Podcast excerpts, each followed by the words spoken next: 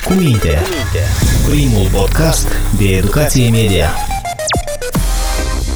Înțelegem împreună ce e fals și ce e pe bune.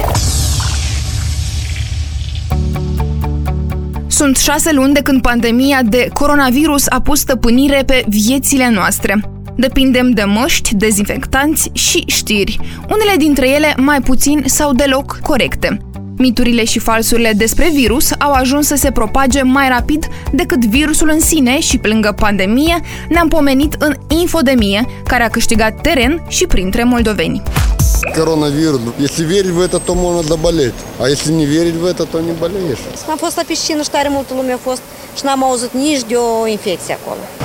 Eu am chip implantat, eu cred într acest. Oamenii o să fie conduși cu chipuri, cu sisteme, știi? Dar de ce și este coronavirus? Ca să conducă lumea, știi? Chipurile astea să fie implantate în cap în creșterea omului. Наверное, поэтому и случилась эта пандемия, чтобы людей как собак на чип посадили.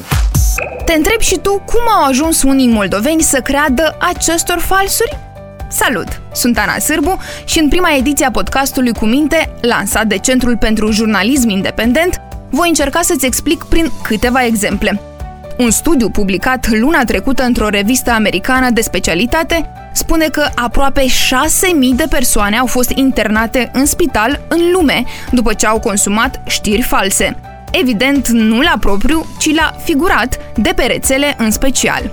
Zvonuri, conspirații că usturoiul și vodka ar fi salvarea, ori că medicii injectează virusul, le-au crezut pe toate. Unii au și murit.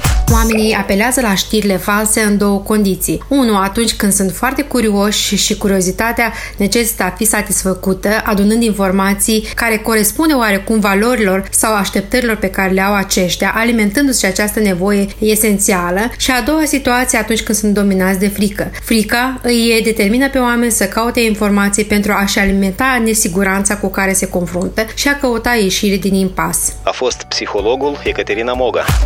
În perioada pandemiei și persoane urmărite de zeci de mii de moldoveni pe rețelele sociale au căzut în plasa falsurilor.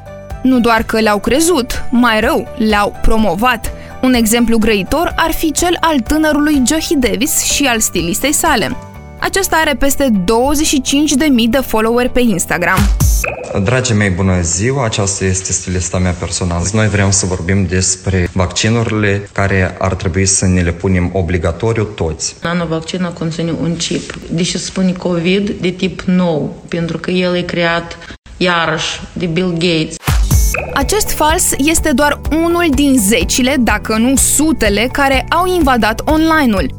Numeroase site-uri au tot publicat și continuă să scoată la lumina zilei teorii conspirative, articole fără surse și date neconfirmate oficial. Oamenii le citesc, le cred și le distribuie pe paginile proprii. Știi cât de simplu este? Îți ia un singur click. Dar astfel și alții ajung să le creadă. Una dintre născocirile care a făcut deja în conjurul lumii a fost reînviată recent pe un blog dubios în limba română, News Conspiracy. Citez. În graba de a dezvolta unul, două sau chiar șapte vaccinuri diferite pentru coronavirusul Wuhan COVID-19, filantropul Bill Gates a recunoscut în mod deschis că peste 700 de mii de oameni ar putea suferi de reacții adverse sau chiar muri după ce vor fi obligați de guvernul țării lor să-și facă acest vaccin. Citat închis. Bill Gates, cofondatorul companiei Microsoft, ar fi spus asta în cadrul unui interviu la un post TV din SUA. Textul are și un link cu o secvență video de câteva secunde, pentru exact mai multă credibilitate. Interviul a existat într-adevăr, dar a fost tocmai în aprilie și Gates folosește cifra de 700 de mii drept una ipotetică, încercând să explice cât de important este pentru persoanele în vârstă ca un viitor vaccin să nu aibă efecte adverse. Ceea ce a spus Gates a fost deci tăiat, scos din context și interpretat. Ce ne-ar feri de pericolul acestui fals? Să căutăm interviul în original sau știri la subiect scrise de portaluri credibile. Cu minte. Primul podcast de educație media. Înțelegem împreună ce e fals și ce e pe bune.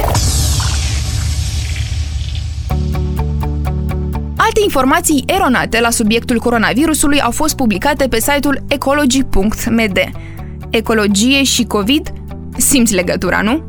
Să vedem! Citez declarația deschisă a lui Donald Trump. Vaccinurile împotriva gripei sunt cea mai mare escrocherie medicală din istorie. Ce știm noi despre vaccinuri, în afară de faptul că după administrarea lui au fost înregistrate numeroase complicații serioase, inclusiv până la spitalizarea de urgență și decese, citat închis.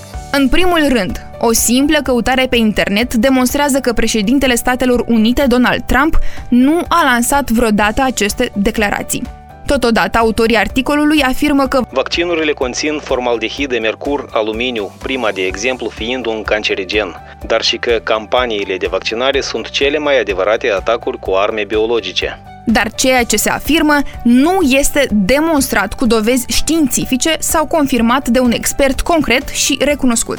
Articolul conține foarte multe păreri de ale autorului, care nu au ce să caute într-o știre, și ci că au fost preluate de pe un alt site cu o denumire dubioasă și fără link activ.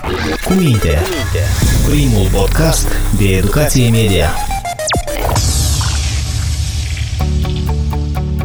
La sfârșit de august, un alt site dubios a titrat pe note tari. Citez. Un medic din SUA ne dezvăluie pericolele uriașe pentru sănătate pe care le poate avea vaccinul anticovid. Citat închis.